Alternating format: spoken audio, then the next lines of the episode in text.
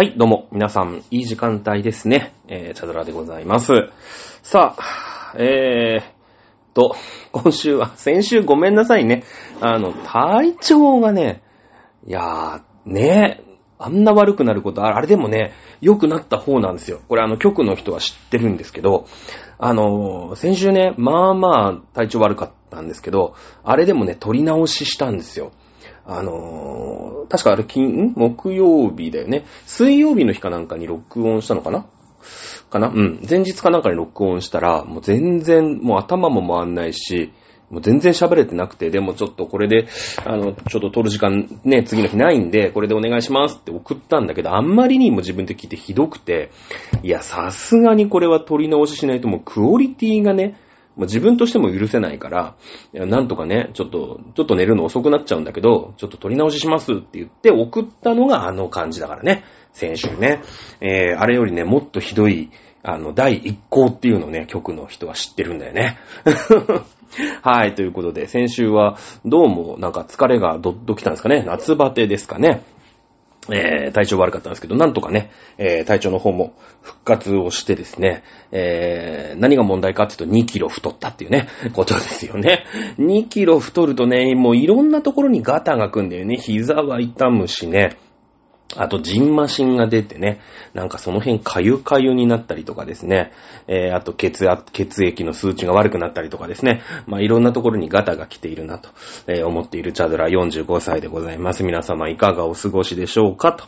さあ、いうことでですね、先週、先々週とまあ、体調も悪かったんですけども、左と右、ね、右翼と左翼なんていうところにテーマを当てて、うーん、まあお話をえー、させていただいたわけでございますね。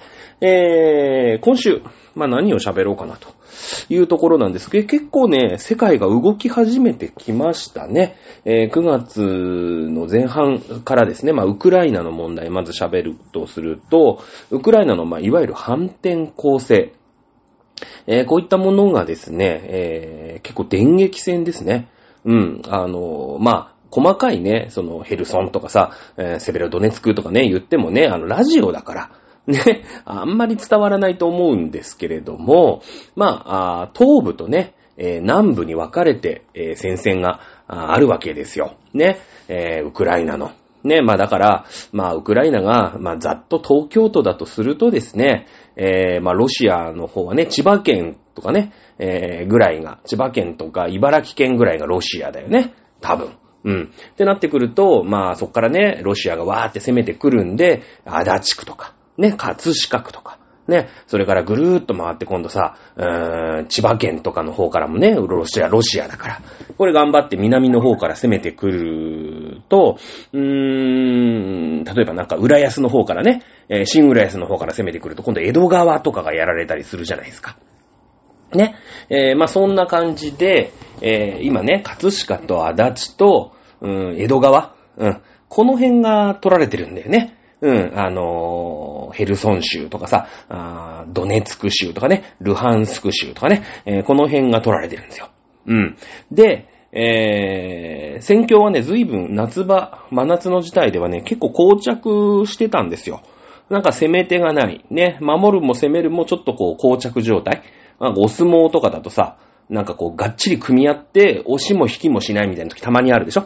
あんな感じだったの。で、この戦争は長引くねーなんて思ってたら、9月に入ってですね、9月の6日とか8日とか、まだ1週間ぐらいの出来事なんですけれども、いきなりね、えー、ウクライナ軍がね、反転攻勢、ね、えー、こう攻め始めたんですね。うん。で、なんかね、いろんな不穏な空気はあって、なんか南の方から攻めますよ、みたいなね、なんか空港を爆破してみたりとか、まあいろいろこう、なんか、ちょいちょいこう、ちょっかいを出して、で、なんだ、南から攻めてくんのか、つってね、東の軍隊をね、東の軍隊がほら、ロシアに近いから、結構こう、精鋭一軍なんだよ。東の軍隊がね、ロシアのね、東を攻めてくる。だから、うーん、そうね、葛飾とか、足立区とかにいる軍隊ね、千葉県とか茨城県とかから、あの、攻めてって、今、葛飾区と足立区とかを占領してる軍隊が結構一軍なんだけど、ね、なんか、江戸川の方でさ、なんか、ね、千葉の浦安とかをこう攻撃し始めちゃったの。ね、江戸川区が押されてるからさ、ね、えー、江戸川区の、うーん、ところな、なんだろうね。えー、西大島とかさ、わかんないんだけど、ね、ああいうとこだよね。うん。ああいうとこ、錦糸町とかさ、あの辺を、なんかこう、押し返そうとしてるわけよ、ウクライナが。頑張って。ね。そうするとさ、なんか、やべえ、錦糸町がやべえぞってなって、なんかその、一軍のね、うーん、なんだろう、江戸川区とかさ、うん、葛飾とか、あ、足立とかにいる人を、いや、江戸川区回せみたいな、まあ話になってるわけですよ。ね。えー、そう思ってたら今度さ、あのー、足立区と葛飾区がもうスカスカになるでしょ？で、攻めるぞって言って結構なところね、ウクライナがね、あの、攻め、攻め取ってるんですよね。うん。ちょっと今ね、いろんなところから情報があって、まあ、あの、各ね、アメリカとか、イギリスのそういう諜報機関あるじゃん。F、何 ?FBI とかさ。そういうところも、もうなんか一生懸命情報を集めてるぐらいですから、私ぐらいの情報のね、取り方だとね、今どうなってるかよくわかんないけど、結構ウクライナ押し返してるよ、という感じだね。うん。なんかもう足立区とかはそろそろもうなんか無理かな、みたいなね。足立区はもう守れなそうだぞ、みたいなね、えー、感じで今ウクライナ軍が押してると。いうところだけね、えー、またなんかこう、新たなね、大きなこう、戦果が出た時にね、えー、またこの話はまとめて、えー、やることにしましょう。さあ、あまあ、海外の方はね、まあ、いろんな問題ありますよ。ニューヨークダウが思いっきり値下げになりましたとかね。えー、それに伴って今日は日経平均が790円ぐらい安くなりましたとかね。まあ、いろいろあるんですけれども、えー、一個沖縄県知事選挙ありましたね。えー、先週の日曜日だと思いますけれども、まあ、こ結構大きな、あ一つのね、えー、日本の中の49個の知事選のうちの一つですから、そしてしかも沖縄でしょね、えー、その基地をどうするとかさ、今中国がどうしたこうしたとか、ね、そういった感じの、ね、えー、まあ、割と、ホットな知事選だよね。うん。えー、これはもう結果が出ました。ね、現職の玉木デニーというね、えー、知事が、あまあ、再選ということで、この人はね、あの、いわゆる左と右で言うとこの左の人ですね。左の人。うん。まあ、沖縄っていうところはね、やっぱりさ、基地があったりとか、ね、それから、GHQ、まあ、その後 GHQ がどいた後もさ、ずっとアメリカ軍に統治をされていたっていう歴史があるよね。そうなってくると、やっぱ基地に反対するよ。ね、えー、なんか基地っていうのがあって、ね、それでみんな迷惑してると、基地なくしてくれと。ね、そういった感覚の人が、まあめちゃめちゃいるわけよ。うん、沖縄って。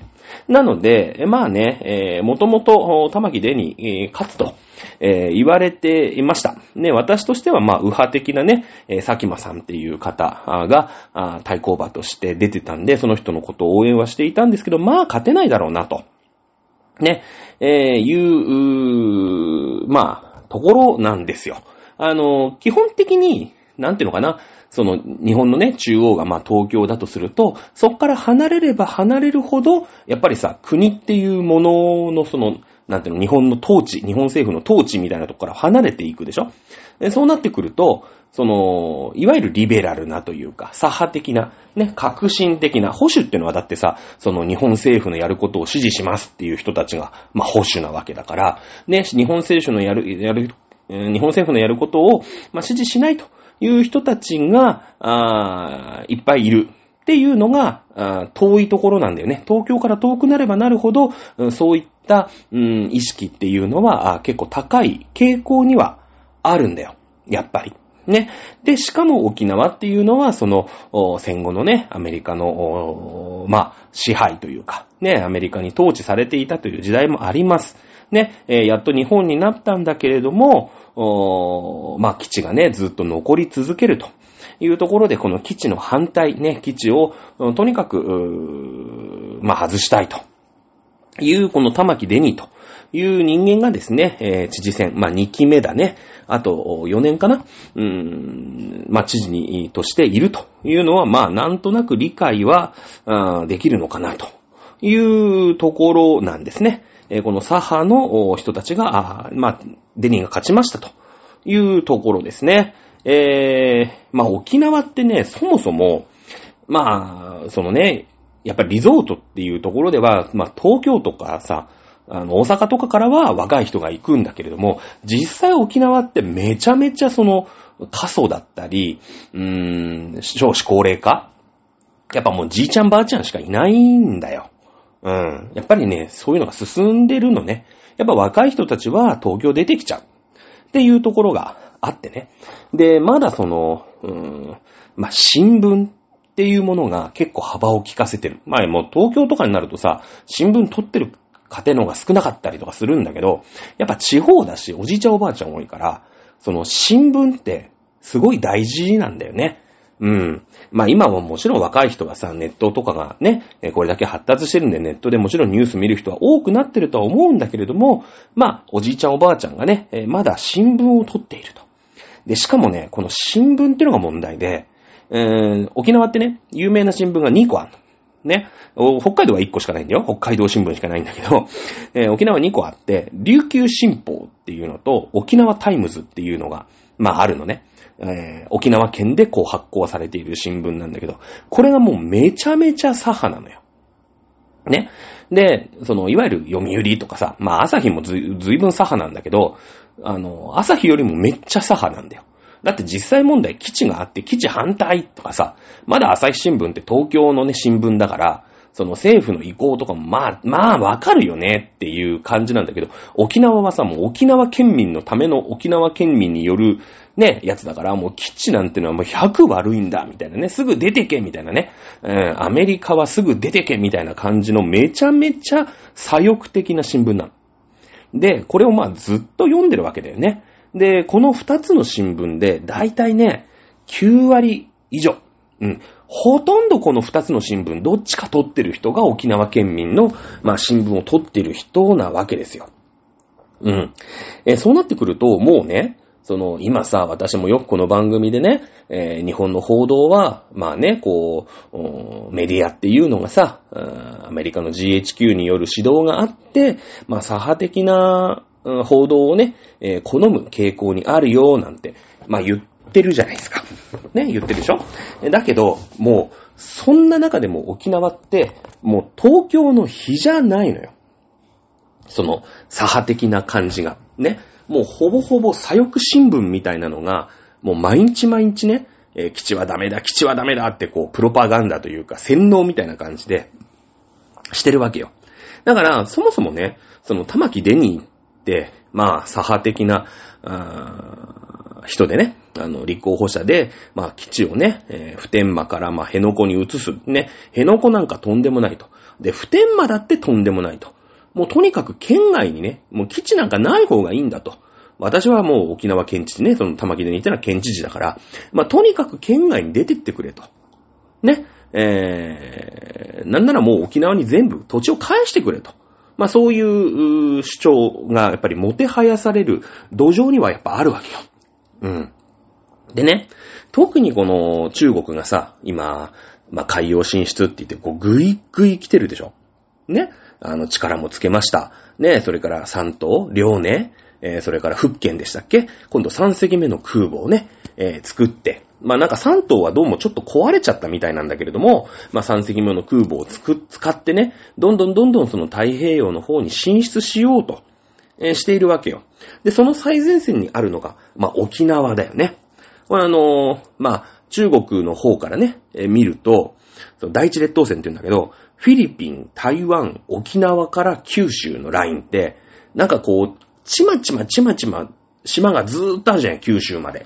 ね、九州から先はまあ、あの、まあ、日本列島があるからさ、さすがにあれなんだけど、なんか邪魔だよね。うん。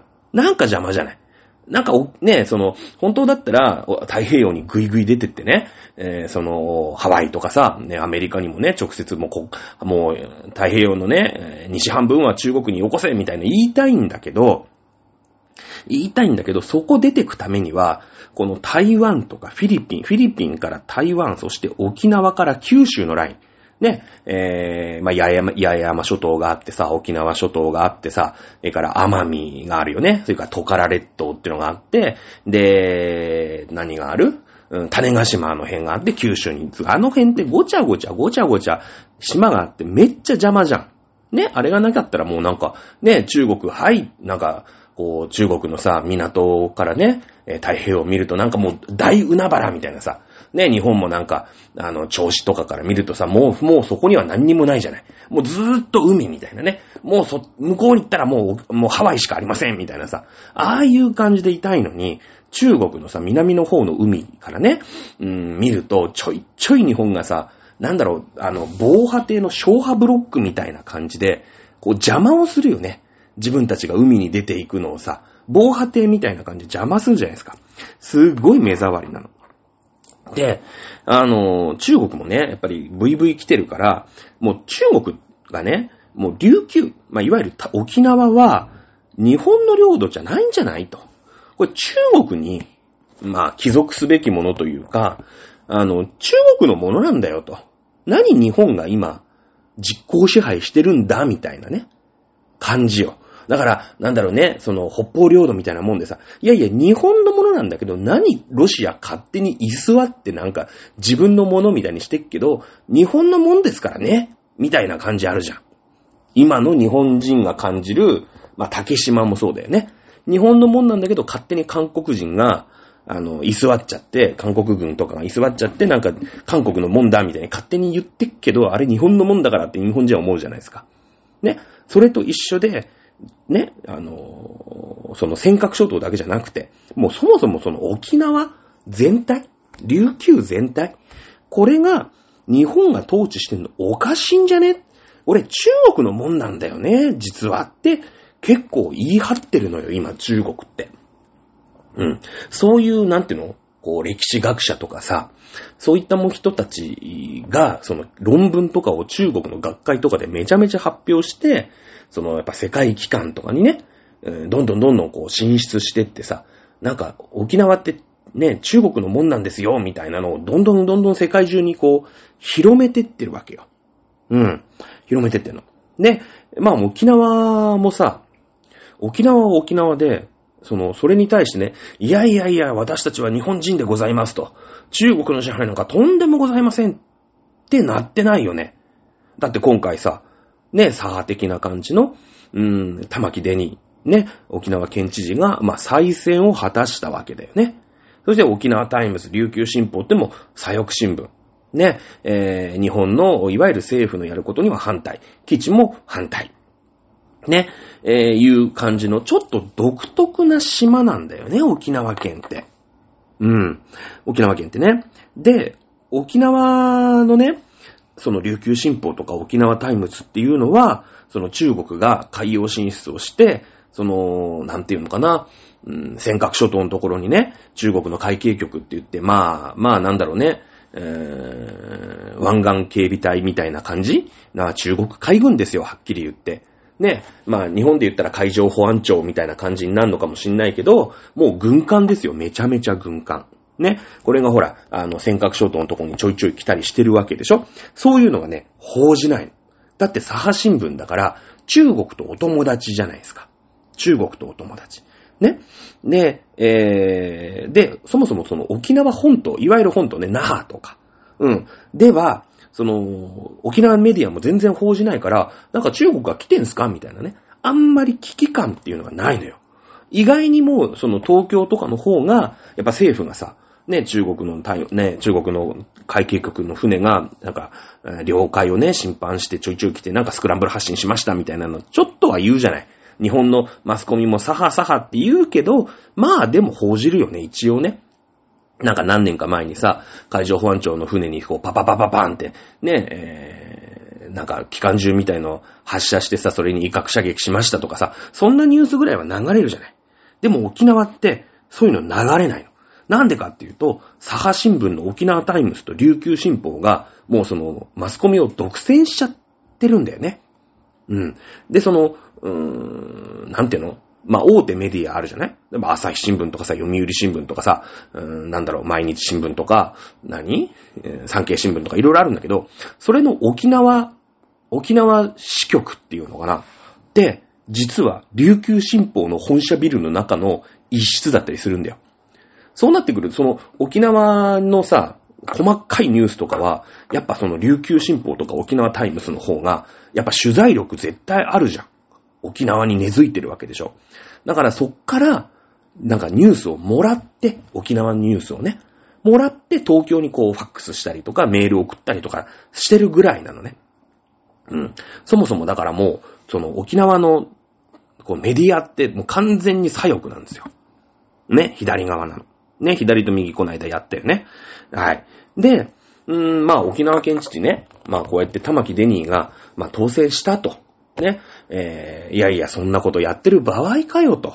ね、な、ね、中国がね、台湾攻めるぞって言って、台湾とね、えー、八重山諸島ですか？あまあ、与那国島ですよ。ね、与那国島と台湾なんて100キロも離れてないんですよ。で、この間ね、EZ って言って、日本の排他的経済水域にね、ミサイル撃ち込まれてるわけですよ。ね、この間なんか軍事演習とか言って。日本のね、あのー、まあ、航海だったらいいよ。航海ってその公の海ね。誰のものでもない海でやると本当は良くないんだけど、まあ、そこならね、なんか北朝鮮とかもさ、なんかミサイルとかドーンとか落としてるじゃないですか。ね、だからま、100歩譲るけど、日本の排他的経済水域、そこでだから船でね、大魚を取ったりとか、ね、えー、地下資源を開発したりとかしていいよって、国際的に認められるところにミサイル起こってきてるんですよ。ね。まあもちろんその、ミサイル落ちるよ、ここはミサイル落ちるから、ね、日本の排他的経済水域なんだけど、船来ないでねってさ、一応あるんだけどね、最初の、その、なんか、こう、危険だから、ここは入るなよ、みたいなね。入っても知りませんよ、みたいな。でも日本の排他的経済水域からそんなこと言われる筋合いないんだけどね。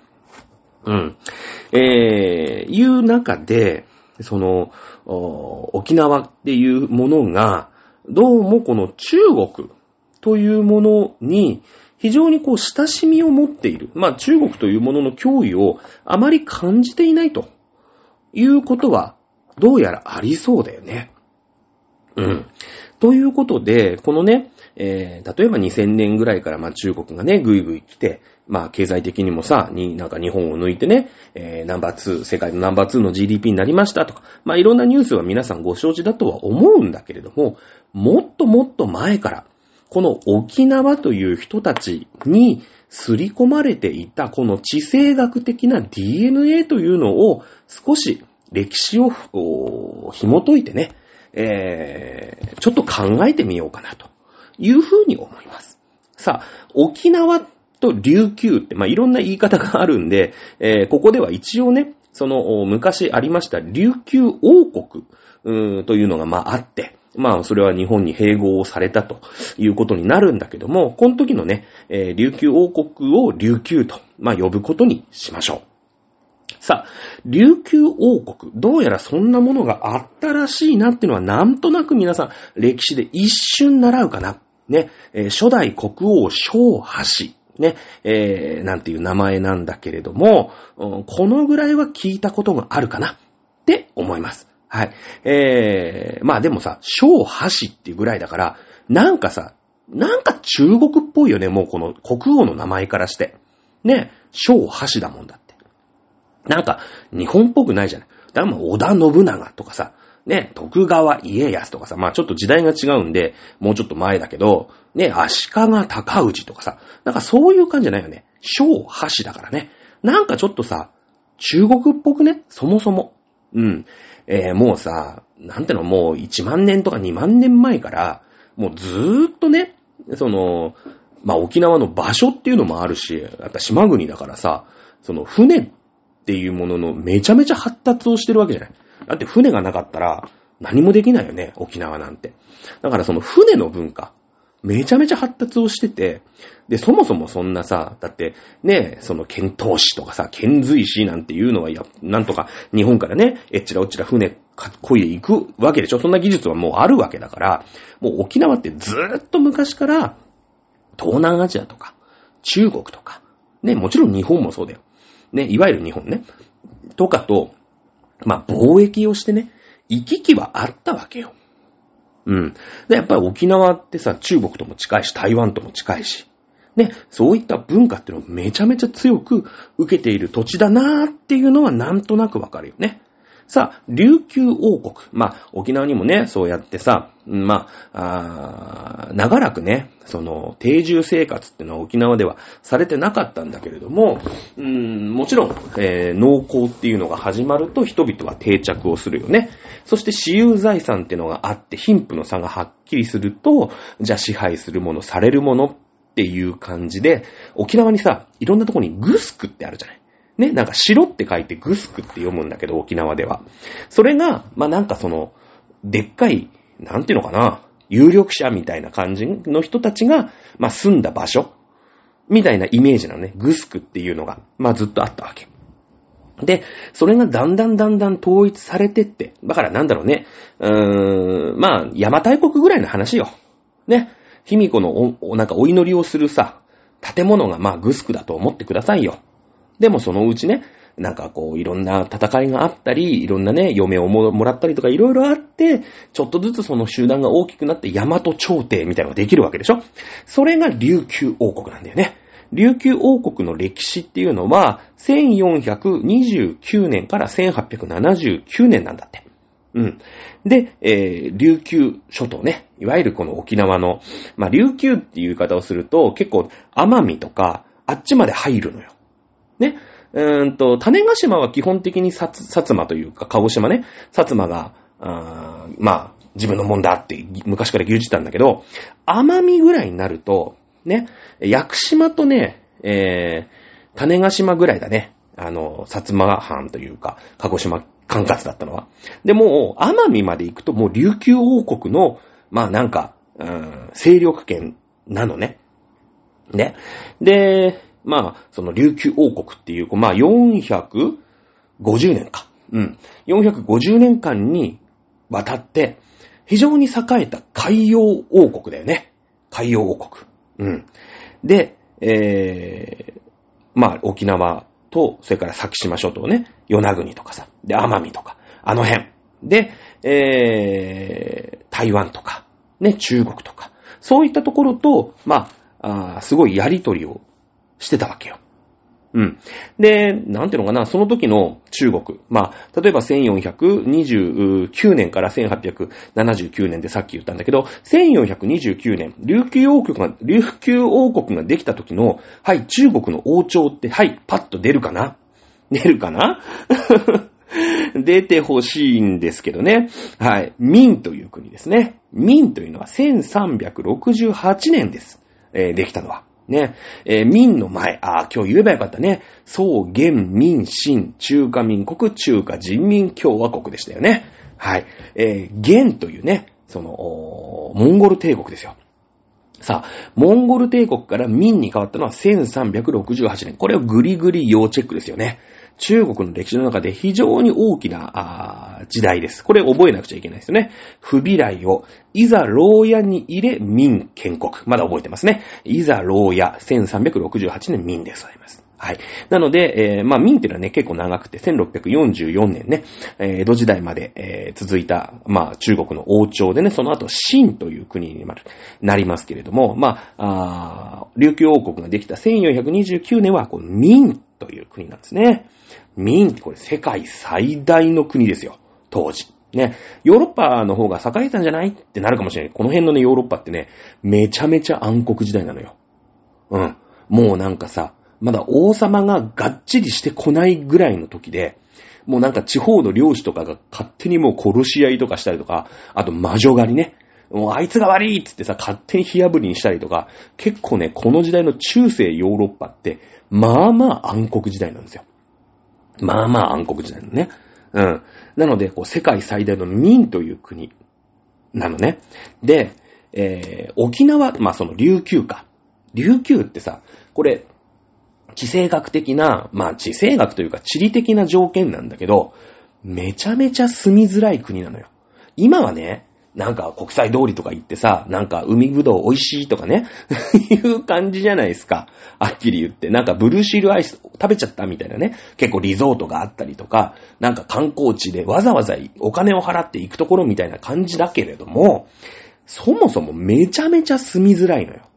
だって島でしょねそもそも、その、行けてるさ、なんていうの、土地が狭いじゃないですか。そりゃ狭いよね。島なんだから。ね。だって島の外には出れないでしょ。もう土地限られてるじゃないですか。めちゃめちゃ住みづらいんですよ。これロシアの時にも言ったよね。あの、ロシア革命の時にも言ったでしょ。住みづらいんですよ。暑いじゃん。暑いってことは、物が腐るんですよ。食い物を取っておけないのね。沖縄って。だから、食い物にめちゃめちゃ困るんですよ。だってまだ冷蔵庫ないからね。今はいいですよ。冷凍庫にでもいい時は1ヶ月でも2ヶ月でもいくらでも持ちますけれども、ね、昔は冷蔵庫ありませんからね。そうなってくると、日持ちしないですよね。食い物が日持ちしない。うん。で、えー、島でしょ。水がないんだよ。いやいやいやいや、海いっぱいあるじゃんって、海塩水ですからね。飲んだら最後死にますからね。うん。で、島でしょ。で、山がないじゃないですか。大きな山ないじゃないですか。一応、まあ、川らしきものは、ありますよ。沖縄にも。だけど、沖縄って、沖縄、まあまあ、島だからさ、すごい短いじゃない？沖縄のし、なんか、川って。もう15キロとか行ったらもうすぐ海みたいなね。うん、感じなの。なんかゆったり流れないの。で、ほら、あっちの亜熱帯の気候だから、雨もさ、すんげえ降るときはすんげえ降るじゃん。台風とかさ。ねな、洪水のように降るんだけど、降らないときはもう全然降らないから、その、飲み水を確保することすら難しいわけ。沖縄って。まあ、沖縄っていうか島全体そうなんだけどね。真水を得ることがめちゃめちゃ難しいんですよ。ってことは、めちゃめちゃ住みづらい国なんですよ。ね、住みづらい。まあ、王国なんですよ。うん。で、うーん、一応ね、その狭い土地に、なんか、あの、豚とかさ、飼ってるよね。だって、豚料理、有名じゃないですか、沖縄って。いや、昔から豚食ってんすよ。日本はね、日本っていうかその日本の本土は、あのほら、仏教が来てるから、四つ足のね、えー、なんかこう食べ物は、四つ足のさ、動物とか食べないような期間が結構長いじゃないですか。ね、文明開化で牛飯とかさ、なんか牛鍋みたいのが、なんか流行りましたみたいな感じで食わないんですけど、まあ昔からね、あの、まあ琉球王国というか、沖縄というか、は、まあ豚は食ってんすよ。その、なんか仏教のそういう流れとかもないから。うん。だけど、日持ちしないじゃん。ね？豚グギーって殺すんだけど、いや、その時は肉はあるよ。だけどさ、王国だからね。王国ってことは、やっぱ、肉はさ、王様のとこに持ってかれちゃうわけよ。王様はやっぱり、すごい豊かだからね。やっぱ貧富の差激しいですよ。あの、住みづらいところってのは。で、住みづらいとこで本当に貧しくてね、もう頑張って頑張って地に、もう血を這いつくばるような生活をしている庶民と王様みたいな感じ。ね。当然豚肉、私たちが食べますよね。豚の生姜焼きなんて食べますよね。ああいういいお肉は、当然王様が食べますよね。王様が食べます。庶民食えないんですよ。うん。庶民何食ってたと思います？でも日持ちしないでしょ。豚捨てたらもったいないじゃないですか。だから、いわゆる豚のホルモンみたいなとこ。ホールモンですよ。ね。だから、沖縄って豚の耳食いますよね。耳がっていうね。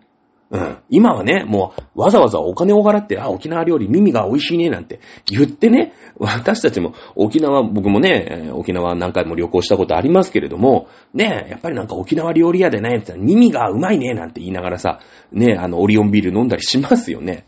うん、チラがうまいね、なんて言いますよね。あれ、顔の皮だよね。豚の顔の皮ですよ。耳が耳じゃないですか。あと、豚足食いますよね。あの、あの人たち。うん。ね、豚足食うじゃないですか。はい。ね、なので、その、ね、せっかくこう、王様た、王様がね、あの、こう、なんて言うんですか。ね、あの、食べた、まあ、残骸みたいのもね、庶民は、なんとか工夫して、頑張って、ね、知恵を出し合って、食べるんですよ。で、沖縄料理ってさ、味濃いでしょ？味濃いよね。ラフテーなんつってさ、なんかすごいね、お醤油のしょっからい、あのー、豚の角煮みたいなの出てきますよね。出てくるじゃないですか。あれも、その、いいロースの部分はね、王様が食べるんですよ。で、脂身の多い、ね、まあ、捨てるとこですよ、はっきり言ったら。王様では、ね、王宮では捨てるとこ。あれを、庶民がね、王様のさ、王様が食べない王様にこう、ロースの部分は献上するんですよ。豚ロースのところは。ね。そして庶民はね、こう、脂身の三枚肉のところを、ね、まあまあ、なんとかみんなで分け合って食べるんだけど、ね、腐っちゃうじゃないですか。だから、甘っ辛くね、めちゃめちゃ濃い味付けで煮るんすよ。でそうするとちょっとは持つじゃない。薄い味よりも濃い味の方がほら、ね、塩漬けとかにしとけばさ、日持ちするでしょ。ね。だから、沖縄に行くと、ね、お蕎麦の上には、脂っこいね、ベーコンに使うのこれみたいな三枚肉が、すげえ濃い煮付けみたいなので、ね、ラフテー美味しいねなんて食ってんすじゃないですか。私たち、僕たち、私たち。あれはもう沖縄がもうね、貧しく、沖縄の庶民が貧しくて、王様が食わなかったところをみんなで知恵を絞ってなんとか頑張って食べましたっていう現れだからね。それを思うとね、もう沖縄料理屋さん行ってきな、泣けるから。本当に。ね。王様がね、肉薄味でね、美味しい美味しいなんつってね、うん、今日のに、なんか、生姜焼きは薄味だねえ、なんて 言ってる。まあ、生姜焼き食ってたかどうか知りませんけれども、ね、住みづらいんですよ。それだけいっぱいいっぱいなの。飲み水すらないの。水がない。で、降った時はさ、わーって思いっきりもうなんか、どっしゃぶり降るんだけど、ずーっと晴れたりとかね。そうするともう、海にどんどんどんどん水流れちゃうでしょ？で、これハワイの時に言ったんだけど、周りにさ、もう海あるんだけど、周りに海があっても魚なんか取れないっすよ。沖縄で。ね。沖縄あんなに海に囲まれてるのに、魚料理、有名な魚料理あります？ないですよね。江戸前の寿司屋の方がよっぽど魚の量ありますよ。魚の種類。ね、味がある。うーん、ハマチがあって、イカがあって、ね、マグロが取れて。ね、だって江戸前のさ、ね、江戸、東京ですよ。東京のね、まあ今だとなんか築地ですか？昔は日本橋にね、あの、市場がありましたけれども、まあ江戸前寿司なんつってさ、ね、やります。貝がいっぱい垂れて、取れて、ね、小肌があって、まあいろいろありますよね。まあ、どんな、なんか、屋台のね、お寿司屋さんでも20種類ぐらいは出るじゃないですか。沖縄行ってください。今はありますよ、そりゃ。沖縄にもなんか寿司ローぐらいあるでしょうからね。10円20の魚の量あると思いますけども。いやいやいや、当時だから。ね。沖縄でね、あの、釣り糸垂らしちゃって魚なんか釣れないんですよ。なんかグルクンとかいうね、赤だか青だかよくわかんない変な魚しかいないんだから。ね。いないんですよ。ね、これハワイも一緒。マヒマヒしかいないでしょ？基本的に。あとはなんか遠洋漁業で取ってきたマグロをなんか、ね、ぶつ切りにしてポキとか言って食ってるぐらいですから。周りに海があったって、林、山がなかったら、ね、養分が溶け出さないんですよ。窒素とかの。そういう腐った葉っぱとかが落ちて、腐ったそのね、腐葉土みたいなところを染み込んで川が流れるから、その川の水ってめちゃめちゃ栄養があって、それが海に流れるから、まあ植物プランクトンがあって、動物プランクトンがあって、小魚、大魚みたいなね、感じなの。沖縄そんなことないの。ね。もう、もう食べ物はない。ね。で、水もない。ね。で、まあ豚はなんとか飼育できてるんだけど、王様がみんな食べちゃ、むしゃむしゃ食べちゃって、そんなね、もう捨てるとこっすよ。耳ですよ。あと顔の皮だよ。うん。耳が、あちらが、ね、豚足、足だよ。もうそれしか食えなかったの。で、もう油の、油身の多いね、三枚肉をね、油っこく、油とさ、醤油でさ、もうくったくたに煮てね、ラフテーだって言って、それをみんなでむしゃむしゃ食うしかなかったんですよ。そんだけ生きづらいね、あの、生きづらい土地なんですよ。沖縄ってかわいそうなの、はっきり言って。ね。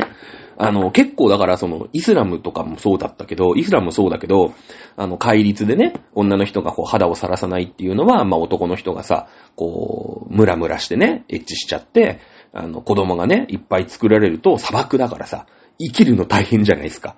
ね、だから勝手に子供作っちゃいけないんですよ。だから、その、なんていうの？そう言って、こう、目しかね、こう、ヒジャブみたいなぐるぐる巻きにしてさ、目しか出せないようなね、そういう戒律を作ったって昔言ったことあるじゃないですか。あ、同じなんですよ。まあ、沖縄の人はね、ぐるぐる巻きにしてないですから、なんかね、あのー、何ですか、あの、なんかアロハシャツみたいなの着てさ、仮ユシみたいなの着てるから、まあムラムラするとさ、みんな子供できちゃうでしょ？でも子供できちゃうとさ、生きづらいから、何するかって人べらしですよ。沖縄にね、結構人べらしの伝説っていうのは、まあ結構残ってまして、本当にね、あの、生きるために、その、まあニートみたいなやついるじゃん。働かないやつとか。ね。えー、そういうやつは本当食っていけないから、あの、殺しちゃうんですよ。で、それが合法だったの。うん。あの、人頭税って言って、まあその人、人員に対して税金がかけられるっていう歴史がまあ沖縄にもまあありましてね。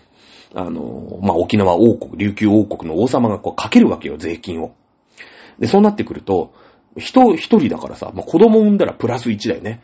でも子供産んでもさ、十何年はまともに働けないからさ、ね、なんか農作業とかさ、豚育てたりとかもできないから、ただただ税金が重くなるから、この妊婦さんとかを、その、わざと流産させるようにね、殺しちゃったりとか、あの、する風習っていうのが、まあ、実際、あるんですよ。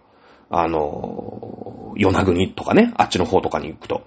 まあ、あの、細かい話はね、結構残酷なんで、なんかあの、ググっていただければね、いいんですけど、なんか、走り幅跳びみたいのをさせても断崖絶壁のね、東尋坊みたいなところで、なんか3メートルぐらいジャンプしないと、もうなんか断崖絶壁から落ちるみたいなところを妊婦さんジャンプさせて、まあ大体の妊婦さんは飛べないじゃん、3メートルの走り幅跳びなんて。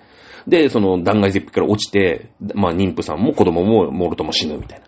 で、その、運よくね、その、3メートルさ、飛び、飛び越えた、すげえアスリート妊婦さんもさ、そんなとこをぴょこぴょこぴょこぴょこ飛ばされてたらさ、それはなんか、流産とかしちゃうじゃん。そうすると、まあ、流産、ね、えー、を無理やりこう、促進するみたいな、結構ね、残酷な、残酷なんですよ、沖縄って。ほんと住みづらくて、生きづらくて、食べ物も水もないっていうね。そういう土地なの。ね。そのベースで聞いて。そのベースでね。そのベースで聞いた？はい。で、えー、っと、そのね、グスクっていう時代から、まあその散々時代ってなって、まあそうね、戦国時代みたいになるんだよね。ね、北山、南山、中山っていうところがあって、まあ最終的にね、この三山をね、統一するのが、まあ小橋ってやつが出てきて、えー、琉球王国だね、やっとこう、俺、ね、俺の元に琉球が統一されたみたいな、今までほらちょこちょこちょこちょこね、なんか町、長みたいな、村長みたいなやつがいっぱいいたんだけど、まあそいつらを全員ぶちのめして、えー、三つにね、こう割れてたのよ。ね、うん、南と真ん中と、ね、えー、北か。ね、えー、だからその、なんか名護の方とさ、それは北だよね。で、まあ真ん中はさ、ね、えー、首里城があるよね。首里城がある。あと南側だよ。ね。えー、で、まあその真ん中のやつが勝ったんだよ。だから今、那覇がね、あのー、一番強えじゃん。沖縄の中で。それ多分北のやつが攻めてって、北が統一したら、北山のやつが統一したら、きっと名護が沖縄のね、多分県庁所在地になったと思うよ。うん、知らんけど。知らんけどな。あの、いう感じ。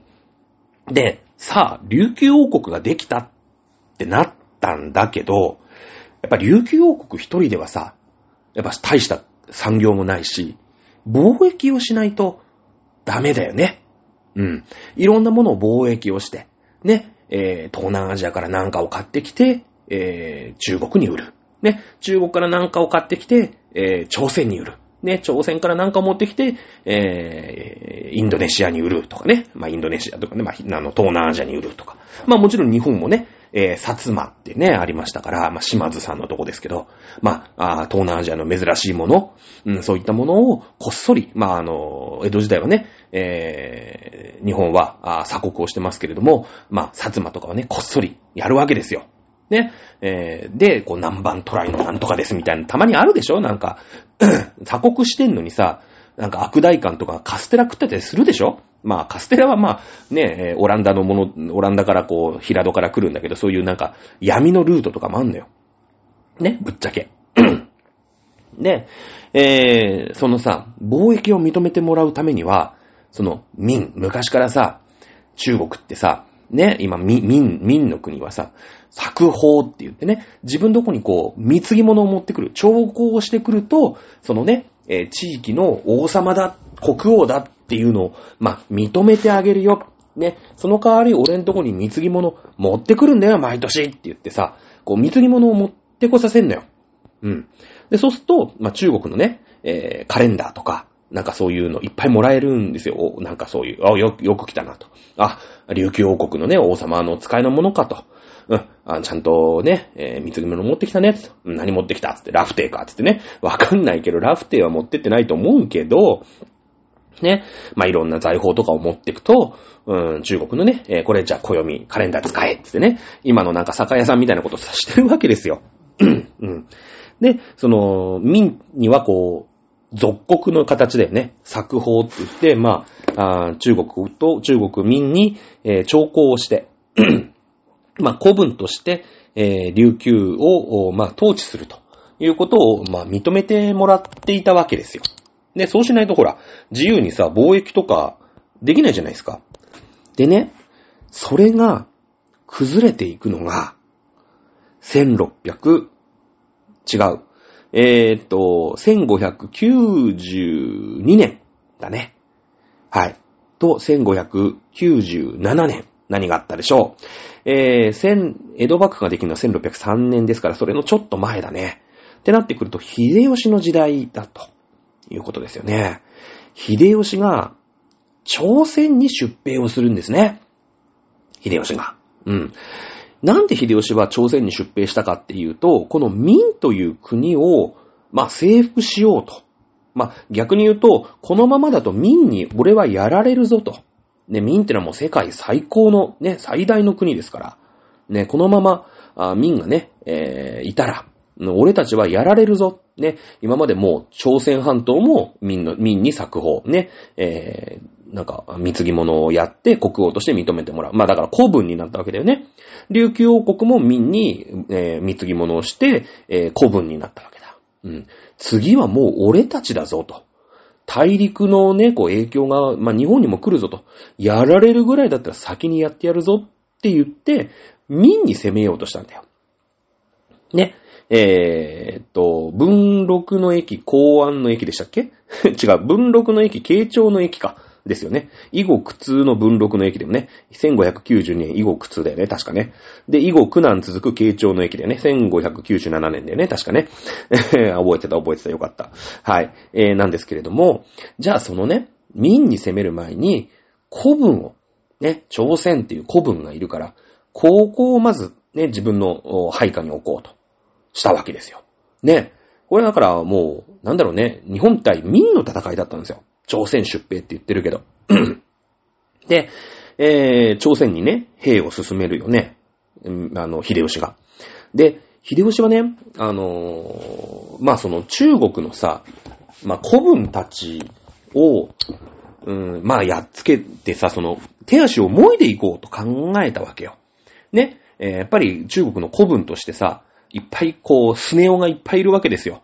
ジャイアンがいてね、中国がいて、まあ、スネ夫みたいのがさ、琉球もそうだし、まあ、タイとかもそうだし、えー、朝鮮もそうだし、まあ、いろんな国がさ、スネ夫1、スネ夫2、スネ夫3みたいな感じでいるわけ。で、そうなってくると、まあ、ジャイアンに喧嘩売ろうと思ったらさ、スネ夫がいっぱい来て、なんか鬱陶しいじゃないですか。ね？鬱陶しいんで、まずこのスネ夫1をやっつけようっていうことで朝鮮に出兵するの。で、ジャイアンとしてはさ、まあ一応ね、こういう時のために、ね、俺の古文になって貢ぎ物とか持ってきてくれるわけでしょ？こういう時にさ、朝鮮を、うーん、助けなかったら、え、なんすか？あの、貢ぎ物持ってくるだけ持ってこさしてなんか、偉そうなことしてっけど、私たちが責められる時にあんた何もしてくんないじゃないですかと。その時のためのジャイアンでしょ？みたいな感じになるよね、スネ夫的には。っていうことで、まあ、民はね、あんまり、その、古文の朝鮮を助けたくはなかったんだけど、まあ、日本のね、秀吉ってやつが攻めてきたから、まあ、しょうがないから、その、朝鮮を頑張って、バックアップしてね、お金もいっぱい出したし、兵もいっぱい出したの。で、そのおかげで、もちろんね、皆さん歴史知ってるからあれですけども、秀吉の朝鮮出兵っていうのは失敗、散々負けてね、えー、日本に、まあ、あ秀吉の軍ね、は帰っていくと。いうことになって、まあこれがね、えー、秀吉の、まあ、豊臣軍の弱体化につながって、その後ね、江戸幕府、あの、大阪の陣とかでさ、ね、えあの、何ですか家康がね、買って、まあ、江戸幕府に繋がっていくんだけれども、この、スネ夫1の朝鮮で、えー、スネ夫2のね、えー、琉球王国にも、秀吉はね、攻めていってんの。攻めていってんの。ちょっと時間を置いてなんだけど、実はね。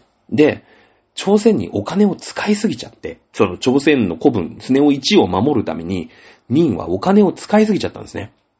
で、琉球が今度、秀吉に攻められた時、まあ、秀吉に脅されたんだよね。俺の配下になれ、みたいな感じで、いやいや、助けてくださいよ、中国、民、民さん助けてくださいよ、こういう時のための民でしょって、琉球が泣きついた時には、琉、あの、民、お金なかったんですよ。その、秀吉が、ね、朝鮮、えー、攻めてきた時に、朝鮮を全力でバックアップしちゃったもんだから、琉球をね、守るための、まあ、兵力もなかったし、財力もなかったんですよ。で、それが証拠に、民って1644年に滅びてんの。ね。えー、1500、以後苦難だから1597年に、えー、慶長の駅なんだけども、そっから、そうね、えー、軽く、まあ、40年ぐらいで、民ってあんなに世界最大の国だったのに、今度、清って言って、異民族の国ね、あの、上の方、今の、今で言う北朝鮮とか、満州とか、あの辺の、あの、こう、なんていうの？ちょっと、やばい奴らいるじゃない。ね。騎馬軍、騎馬、騎馬軍団じゃないけど。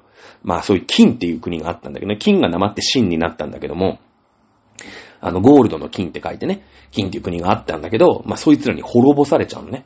うん。この日本がね、ちょ、あの、秀吉が攻めてったから、ね、あの、もう、なんていうのかな。お金がなくなっちゃって、弱っちくなっちゃったって、まあ結構関係あるんだよ。民から真になったのって秀吉のせいなんだよ、実は。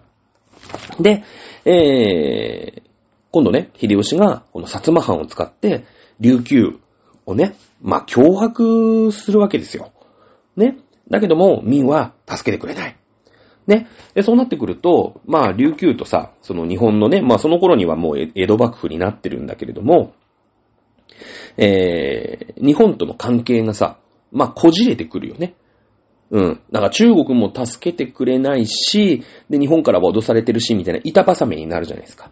で、いよいよね、あのー、まあ、江戸幕府の方は、首里城をね、占拠してしまって、その、ね、今までその、小、小子っていうね、小橋からこう、脈々と続く、まあ、まあ、脈々と実は続いてないんだけど、えー、小子っていうね、その琉球の王様を、ね、まあ、王様はそのままいるんだけども、この、お前らいいかつって、この日本のね、えー、この、なんか、薩摩藩のね、支配下に入れみたいな感じで、まあ、半ば、脅されるような形で、琉球がね、こう、日本のさ、なんていうのかな、その、支配下に、まあ、無理やり侵されるような感じ。もともとその、うん、こっから、琉球はね、こう、日中両族って言って、日本にも、まあ、支配される。そして、中国、まあ、その時は秦だね。秦にも、うん、支配される。まあ、作法に入ってはいるんだけれども、薩摩藩にも従属しているよみたいなさ。なんかちょっと変な、そのどっちつかずみたいな立ち位置に侵されるの。まあ、しょうがないよね。だって、民助けてくんなかったんだもん。ね。で、日本がさ、攻めてきて、日本っていうかその、江戸か、江戸幕府が攻めてきて、首里城取られちゃって、王様人質なもんだから、ね。だけどその作法もやめられないじゃん。真になったらさ、今度真が助けてくれるかもしれないから、まあ中国との今までの関係もあるしね。で、民からやっぱり真は引き継いでてさ、まあ、こいつらが古文なのか、ふーんつってね。お前らなんか一応、中国の国変わったけども、来年、ね、俺らなんか大変われして真になったけれども、ちゃんと、水着本汚すんだろうな、つったら、行くしかないわけよ。ね？そんな沖縄だよ中国対沖縄だよもう、もうふってしたらさ、吹き飛んじゃうじゃないですか。ね。だからもう中国とも関係も切れません。でもね、実際問題その、助けてくんなかったから日本にもね、攻められちゃいました、みたいな感じで、こう日中に両方に属するみたいな。どっちつかずみたいなね、感じなの。で、なし崩し的に、今度その江戸幕府から明治の政府になった時に、その、薩摩藩からね、廃藩置県みたいな感じで、ちょっと半ば騙されるみたいな感じで、その沖縄県っていうのに、まあ、なっちゃうんだよね。で、これもまあ、ちょっといろいろ曰くがあって、琉球島民殺害事件っていうのが中国とのね、間に、まああってね、えー、よ、与那国だったかなえー、っと、かなんかの、あの、両、両民がね、ナンパ、ナンパしちゃって、ナンパって違うよ。女の人に声かけるんじゃなくてね、えー、ナンパして、あの、台湾に流れ着いたの。で、台湾の原住民に、あの、殺されたんだよね。殺されたの。で、なんかほら、日本はさ、琉球のこと古文っていうかさ、もう自分のね、こう、支配下に置いてるから、いやいや、琉球のその沖縄の人たちが殺されたんだけど、台湾に、つって。どうなってくれんの？ちょっとこれ、謝罪と賠償してくれる？って中国に言ったの。今の日本と違ってその時すごい言ってるよね。だってそのさ、あと20年後にね、日清戦争起きて日本勝っちゃうんだからね。もうイケイケですよ、はっきり言って明治政府。ね。で、清もさ、もうほら、アヘン戦争とかがその頃でしょもう結構弱ってんの。はっきり言って。で、ちょっとひよっちゃって、ね。いやいやいや、台湾に住んでる原住民ですよね。いや、僕たち関係ないっすよ。うん。僕たち関係ないんで、あの、ちょっとそっちで、まとめ、ま、まとめてもらえます？みたいなね。うん。感じで、いやいや、違います、違いますって。いや、ですよ、日本の方はさ、そういう嘘をつくの。真が。ね？台湾に住んでる原住民が殺したんだと。台湾に住んでる原住民が悪いんだと。いやいや、台湾はね、中国のもんじゃないんで、いや、そっちで何とかしてくださいって言って。ね、中国が言うの。で、あ、台湾って何？中国、その真のもんじゃないんすか？ってえ、じゃあ、申し訳ないけど、僕ら攻めちゃってもいいっすよね？って。いうことで、明治政府が台湾に出兵して、あの、台湾を占拠しちゃうんだよね。うん。台湾を占拠しちゃうの。だけど、やっぱその、それはそれで揉めるじゃない。え、台湾は中国なの問題。まあそれ今もずっとそうなんだけど、ね。で、最終的にね、そんな、まあ台湾は中国なんだよ。台湾は中国なんだよ。その、その当時の台湾はね。だけど、その日本と揉めたくなかったんですよ、神話。だから、いやなんか、あの、台湾の原住民が悪いんす、つって。いやいや、そこちょっと違うね。いや、もと、いや、俺のもんなんだけどなーってな、なりながらも、揉めたくない一心で嘘ついちゃったんですよ。ね、中国ってそういうことをよくするの。ね？で、揉めて、まあ、イギリスの、ほら、中国がさ、ね、シーンはさ、アヘン戦争とかで、もうどんどんイギリスの支配とかになって弱ってるから、まあ、イギリスに仲介してもらって、中国側がね、折れて、うん。折れて、その、琉球の人たちは、ね、日本人ですと。うん。ね。で、その、で、台湾は、中国のもんですと。ごめんなさいと。台湾の人が勝手にやったって言うんだけど、いやいや、台湾はさ、だってここで日本に台湾渡すわけにいかないじゃん。ねもうあそこでさ、分取っときゃよかったんだけどね、日本としてはね。だけど、いや、それ台湾、今なんか日本が、日本軍が来ちゃいましたね、みたいな。やっべ、嘘ついたら日本軍攻めてきて台湾占拠しちゃったんだけど、それはさすがにあげらんないよと。うん。ごめんなさいと。ね。あのー、琉球の人たちは日本人です。ね。えー、で、台湾はごめんなさい、中国のものにしてくださいと。ああ、言ったけど。うん。だから、台湾の人が、ね、琉球の人たち殺したのは、中国、芯が悪いんだと。ごめんっつって、賠償金払うって言って、賠償したんですよ。賠償したの。ね。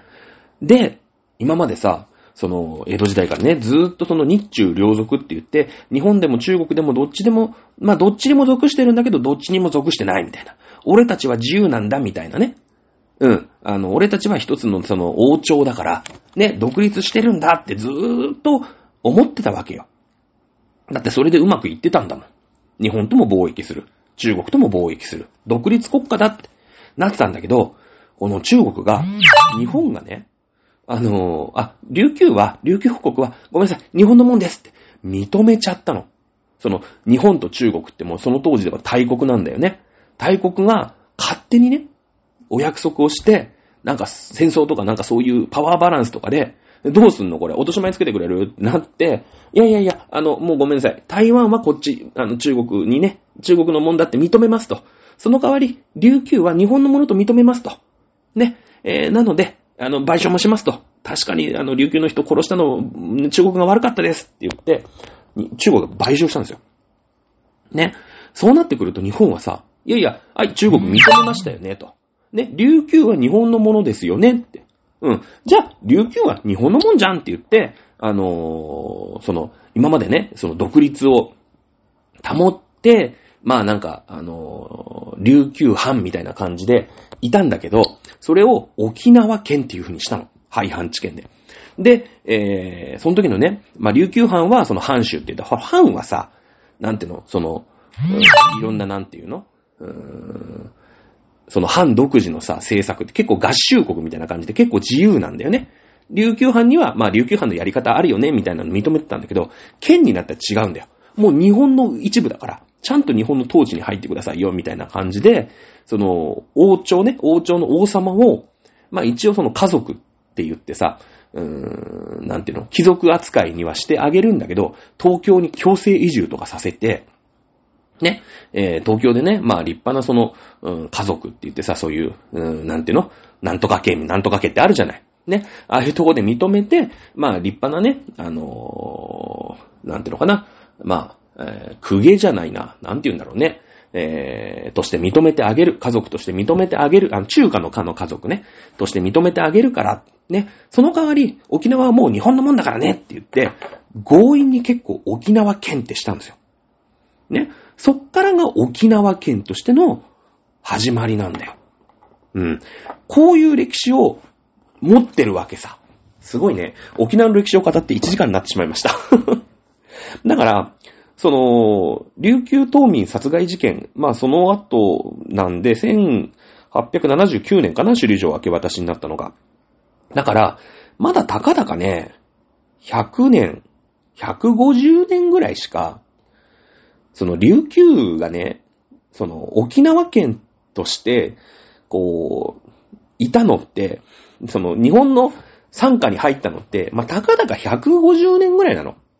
で、その前は、まあ、軽く見積もって、まあ、1500年ぐらいは、その、日本でもねえし、中国でもねえよ、みたいな。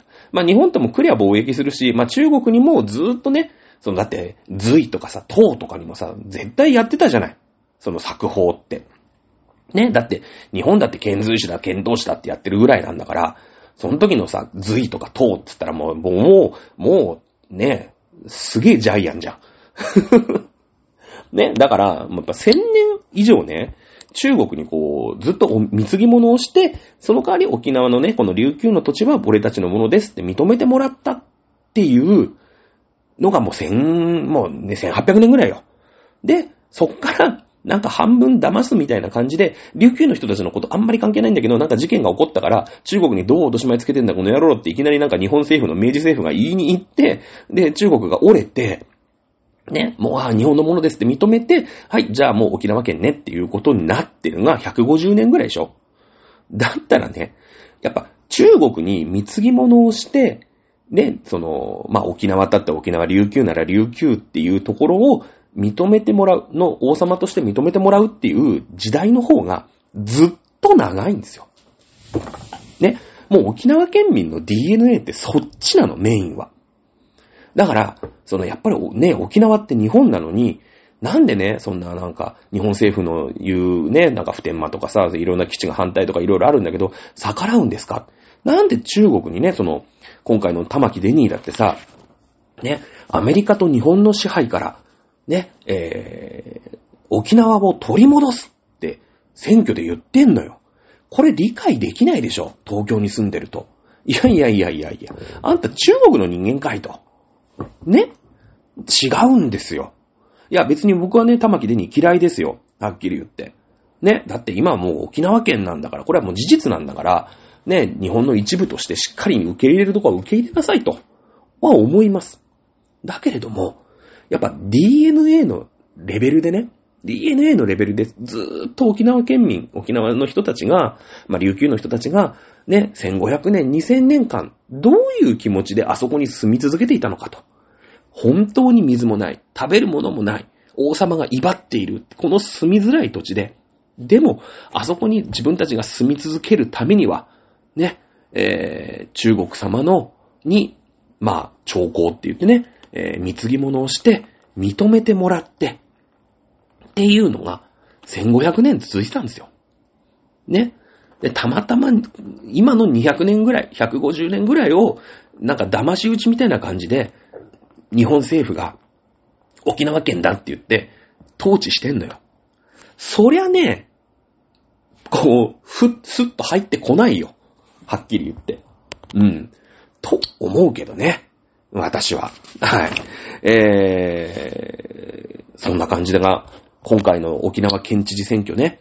うん。あの、まあ、その日本っていうものを考えた場合には、当然沖縄には基地がなきゃいけないです。はっきり言ったら。えー、もう中国があれだけ軍事拡大をしているときに、その一番最先端のね、沖縄に、えー、使える、今使える基地がなかったら、やられちゃいますよ。はっきり言って。うん。いや、それは最低でも県外とか言ってね、まあ今なんかあの、鹿児島県の曲島とかにね、あの、基地を作ろうとしてますけれども、やっぱね、鹿児島から飛んでいくのと沖縄からすぐ対応するのではやっぱ全然違うじゃないスクランブルだって何、何十分って違うと思うんだよね、多分。わかんないけど。うん。それって致命傷になるじゃないですか。ね。えー、とは思いますよ。うん。だけれども、別に僕は沖縄の左派メディアとか、まあ左派のね、その玉木デニーとかを応援するつもりは全くないけれども、この歴史っていうものをしっかり見ていくと、今沖縄の人たちが、これ民意だからね。うん。沖縄の人たちが玉木デニーを選んだっていうのは、やっぱり沖縄には基地がいらない。アメリカは出ていけ。ね。俺たちは中国に、ね、えー、徴工してお金を払って、ね、えー、もしくはだからお金を払うってことは逆に中国の経済を受け入れてっていうことだよね。今で言えば。うん。中国の経済を受け入れて、中国の庇護のもと、ね、えー、沖縄っていうのの独立を保って、ね、えー、俺たちの文化をや、ね、守っていくんだっていうのも、なんとなく理解はできる。ただし、当時の民とか秦とか、とは今の中国共産党ってのは違って、ね、えー、その、沖縄が沖縄らしく独立を保てるかっていうと、これはまた別の話だよね。うん。あの、本当に、沖縄を、中国がね、えー、攻めてくる可能性っていうのは、まあ、なくはないと思います。ただまあ、あの、中国も賢いですからね、えー、こういった、その、地政学的、それから歴史的な、うーん、沖縄県民の、まあ、DNA に刷り込まれた意識というものをね、えー、例えば利用してね、えー、例えば、沖縄に、えー、まあ、日本からね、独立をする住民投票をしましょうとかね、こういったことっていうのは、なんか沖縄県民のこの歴史をね、ずっと紐解くと、もしかしたらこれ沖縄県民、ね、中国の庇護のもと独立したいっていう県民投票をやったら、勝つんじゃねっていうのも、一理ちょっとわかる気もする。うん。えー、今日はね、本当に簡単でした。私もね、えー、調べた限りなので、周りね、沖縄の歴史なんてのは、まあ、日本中の中でもあんまりやんないよね。初代国王昭和市とかね、廃藩置県で沖縄県にとか、あとはもう沖縄戦、えー、第第二次世界大戦の最後沖縄戦になりましたとかね、で GHQ から沖縄返還になりましたぐらいしか沖縄のことって日本史では語られないんですけれども、まあ今日はね、えー、簡単ではありますけれども、沖縄の歴史からね、えー、このまあ、え沖縄県知事選挙がこの間ありました。そして左派の玉木デニーが勝ったというところでね、え、この沖縄県の人たちの民意というものが、どういった DNA に基づいているのかなというのがちょっとでもね、えー、わかれば嬉しかったなと思います。さあ、今日の授業は以上でございます。それでは、また来週お楽しみください。さよなら。